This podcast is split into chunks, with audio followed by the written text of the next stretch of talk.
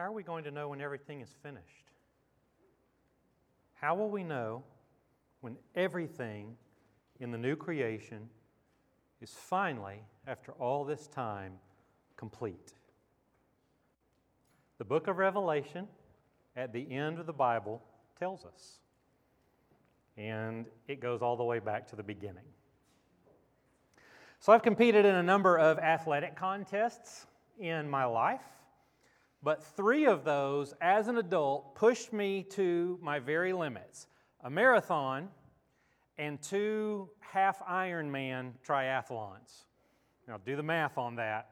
I tell people that I've competed, I've, I've completed the Ironman distance, but it took me 10 months. But I have completed the Ironman.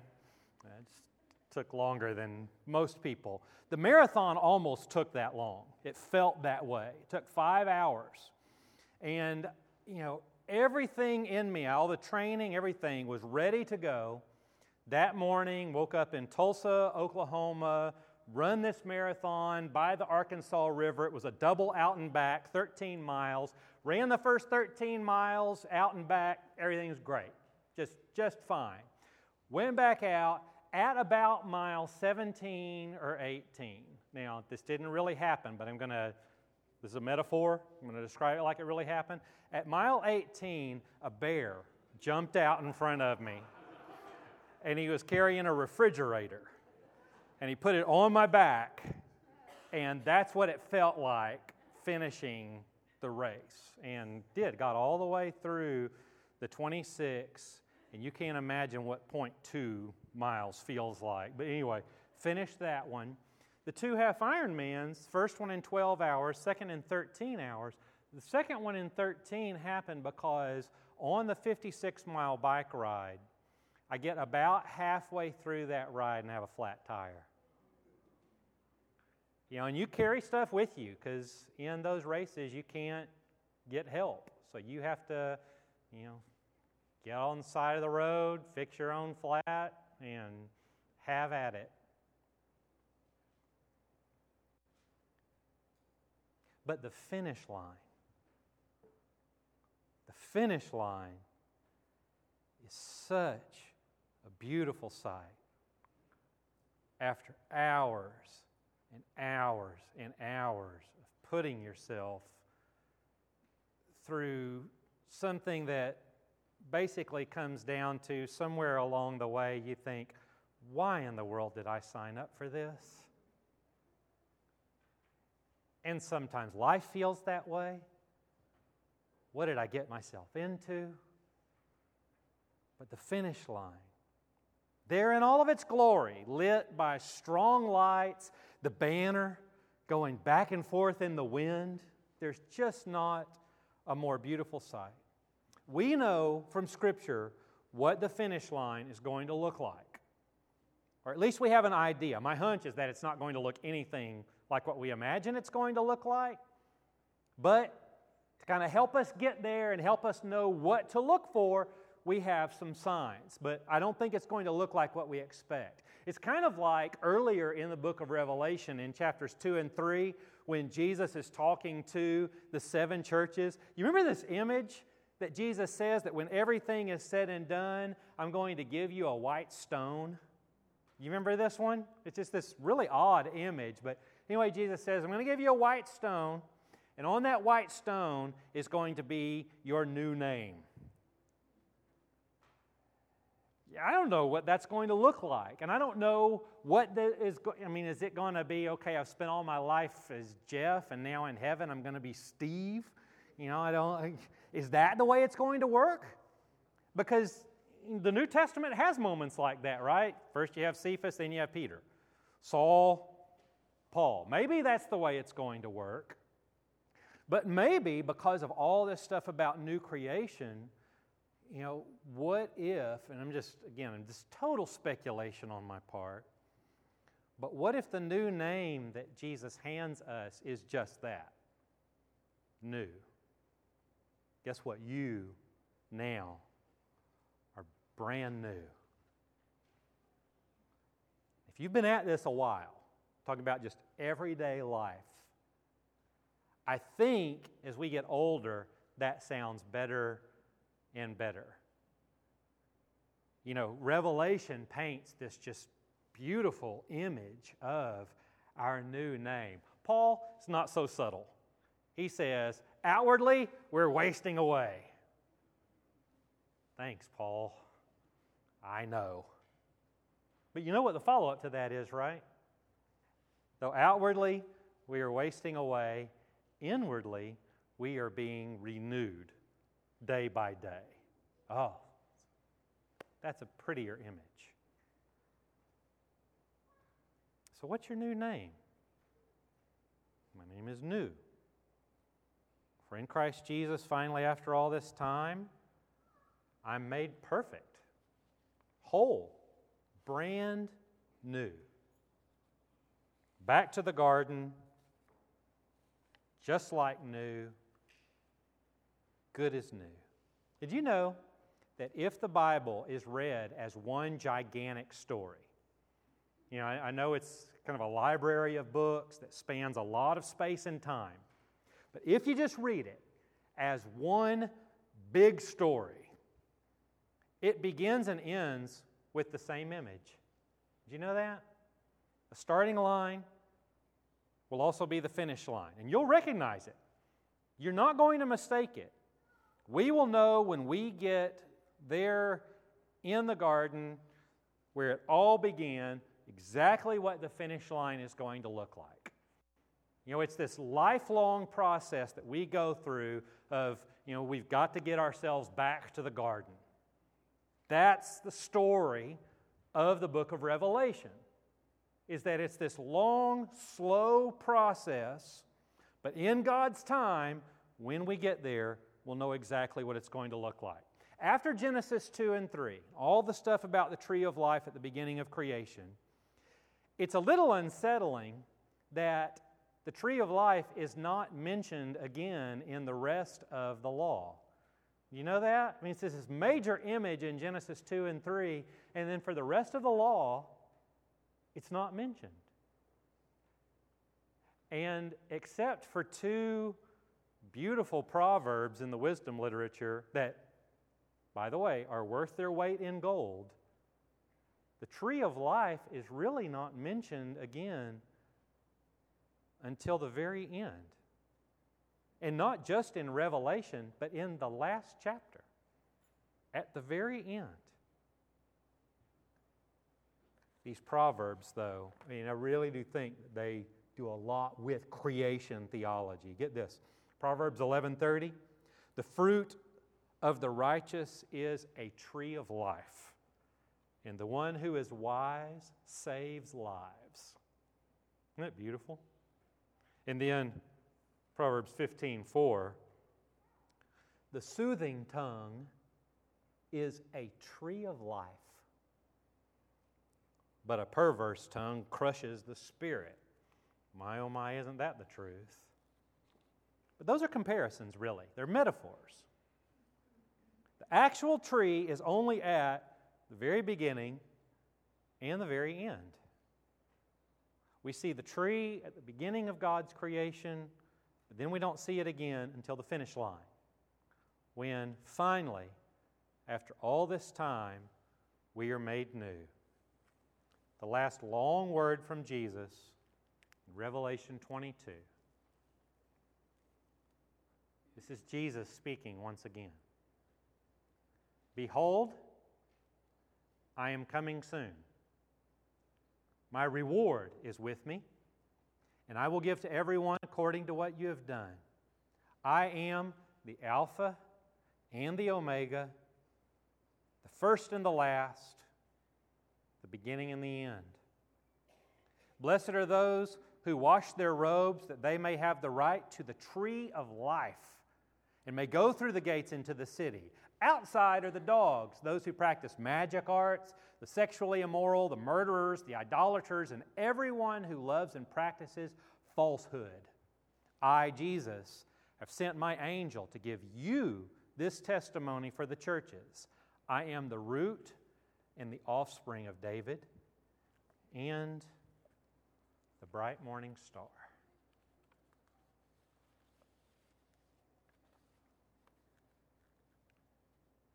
Ever since I began ministry years ago, I have church dreams. Like at night while I'm sleeping, preachy dreams, some that turn into nightmares. And not monsters, but sometimes real life, just yucky feelings. I had a dream a few weeks ago, and it was actually kind of while I was thinking of this sermon and next week, which is kind of two finish lines for all this time that we've spent in the writings of John. I have this dream, and somehow, some way, I wind up as the new preacher at this Baptist church in East Texas.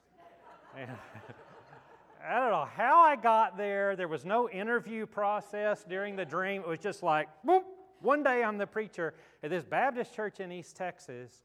And I get there, and, you know, we're eating in this, you know, room that looks like a room that you would eat in in a church. So we're eating, and everything's great, and everybody's shaking hands, everybody's excited, and all this stuff. And I go outside where there's a bunch of guys smoking cigarettes, and I think that that was in the dream because whenever I was in Munday, people used to still go outside after church and smoke cigarettes. Anyway, outside smoking cigarettes, and I start overhearing all this, um, what do you call it in church? Grumbling? It's all this just grumbling. And I'm like, oh man. And then suddenly it goes from everybody eating in this church room to just this feeling of, oh man, what did I get myself into? It's too late now. I mean, we've already unloaded the U Haul and closed on the house. You know, what, what are we going to do? And I think most of those kinds of bad dreams go back to my early years as a Christian as a teenager when I idealized all Christians.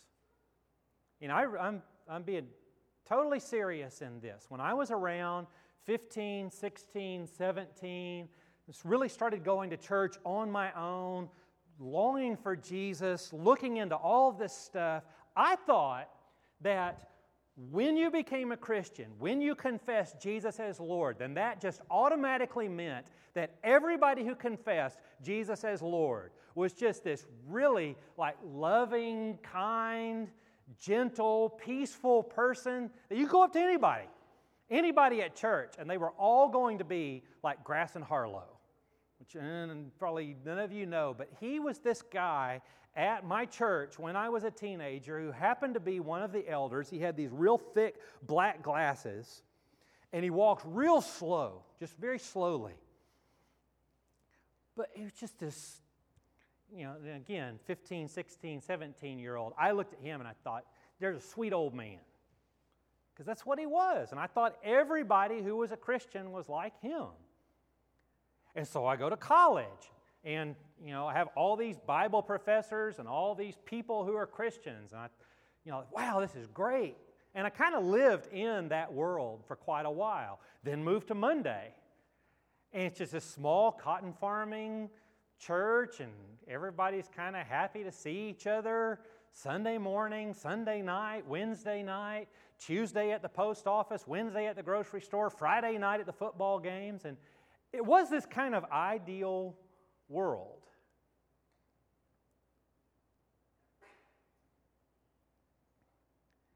And then we moved. And I just remember okay, it's going to be this bigger and better church because that's what I was groomed to do, right? If you're in ministry, what you're supposed to do is go from this church and then you're supposed to say goodbye and hug everybody and go to a bigger church where you make more money. You know, now you may have never heard it that crassly, but look, that's the way it was. You go to a bigger church, bigger salary, bigger house, and then you go to the next one, and it's even a bigger church, and that was logical progression of things. But when I got there, there was one Sunday where we baptized uh, you know, a woman, an older lady who had never really confessed Jesus as Lord. And I was really excited. And the end of that service, it was just palpable. There's just this energy in the room. It was so fantastic. Older lady has just put on Jesus as Lord. I thought, man, it does not get any better than this moment. And I was right, because it got real bad after that moment. I didn't know that, that church people could be this mean. Oh, man, it was just unsettling. I go out into the foyer and I'm shaking people out of the auditorium. That's what preachers do after church, shaking everybody's hand, shaking them out.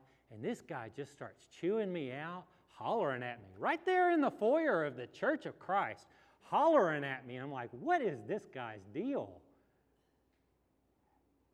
And he started hollering at me because whenever I baptized this woman, I didn't say for the remission of sins. And I was like, well, I'll try to do better next time. But I went home that night. I was like, oh man. Uh, isn't it in the rule book that once you confess Jesus as Lord, you're not supposed to act like that anymore? I, I really thought that I thought, man. And it was hard. Uh, it wasn't that many years before that that Don Henley came out with the song, The End of the Innocence. That's what that moment was. You know, you offer up your best defense, but that was it. That was the end. And it was heartbreaking. But you know what happened is that kept preaching, kept going to see people in the hospital, kept doing you know, counseling in my office and going to visit people, and just kept on doing ministry. And there were still a lot of people who were just people of love, joy, and peace, who took Jesus seriously whenever he said, First, go and learn what this means. I desire mercy, not sacrifice. And just kept going. And I ran into more people along the way who were just mean as all get out. Sorry, it's you probably have too if you've been at this for a while.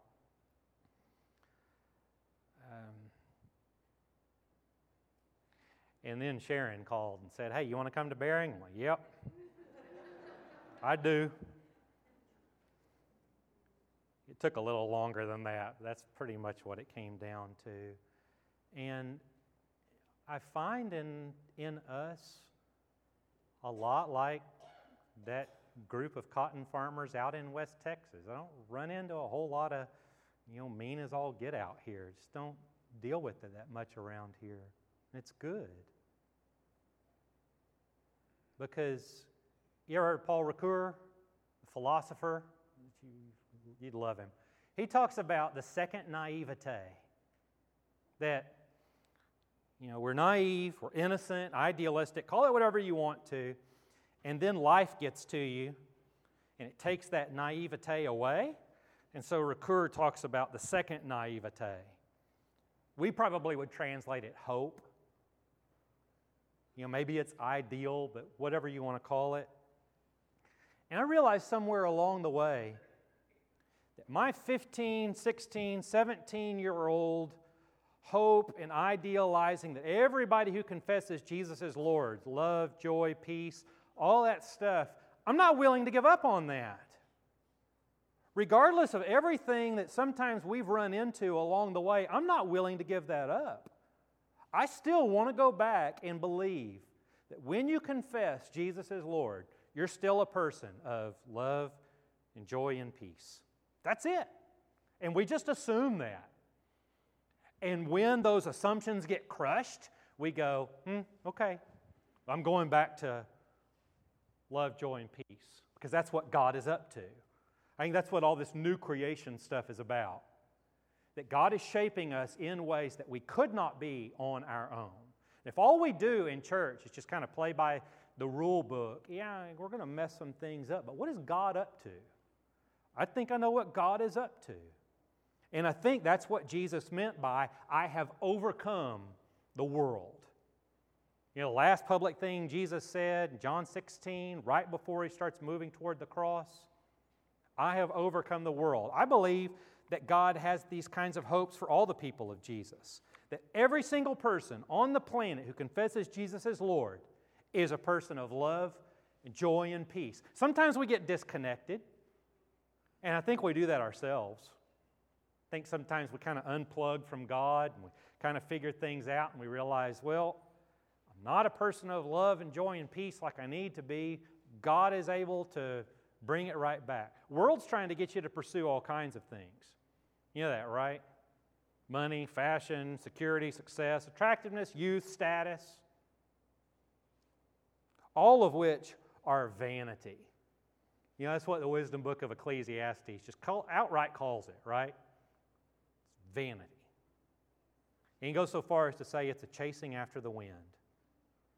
When all the while God wants us to look for one thing the finish line. And to go back to this wild imagery in the book of Revelation, we are going to know when we hit the finish line. We'll know it beyond a shadow of a doubt. Because you know what it is? It's a tree. It's actually a tree, a tree of life. The hope of getting to it sustains us in this world once the new creation is completed. It will sustain us for the rest of time and into eternity. For we are the people of God's creation from the beginning in God's new creation from this point forward, now and forever. Forever and ever. Amen. At the very end of Revelation, which just so happens to also be the very end of Scripture, Jesus speaks and we respond. The very last lines of Revelation 22 go like this Jesus says, Yes, I am coming soon. And then we get to respond as we wait, as we endure, and we can almost see the finish line in the distance. We say, Amen. Come, Lord Jesus.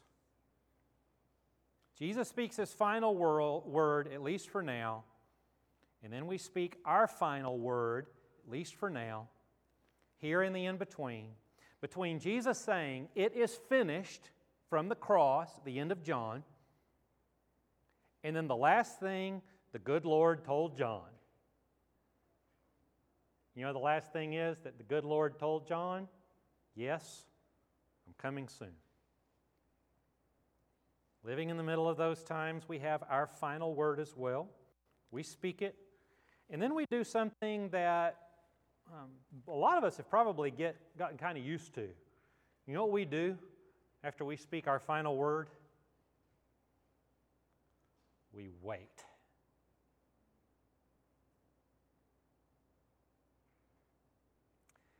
And then the book closes the worship service for the day. Very end of Revelation, very end of John's writings even though we'll need to lean on those words again someday. But for today, these will be good enough to sustain us, to help us, to help us patiently endure.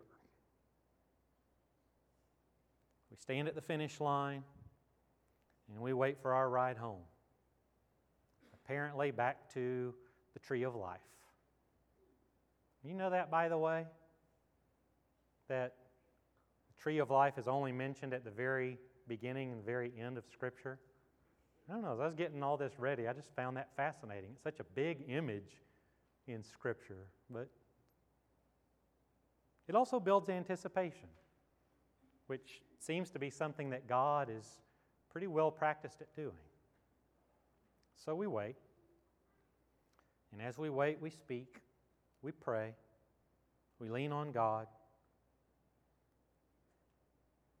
and we say our line. We proclaim together with one voice Amen. Come, Lord Jesus. And then the word of the Lord gives us one final gift. And it's this gift that concludes our worship service this morning. And it's the gift that concludes the Bible. It's one final line, it's just one, one final gift. Grace of the Lord Jesus be with God's people. The grace of the Lord Jesus be with God's people. The grace of the Lord Jesus be with God's people. Amen.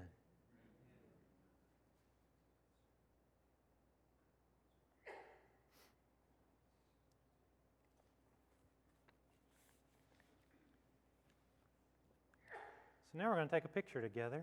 Everybody come up to the front. Between this wall and that wall, try to get in between. If you uh, need to sit in the front for a little while while we're all getting set up, do so. We haven't taken a church picture in a while, so that's why I thought let's take a church picture. Um, tall people in the back. If you're steady of foot, stand on the stairs if you're not, but just try to get between the two walls. And so, everybody come on up and we're going to take a church picture.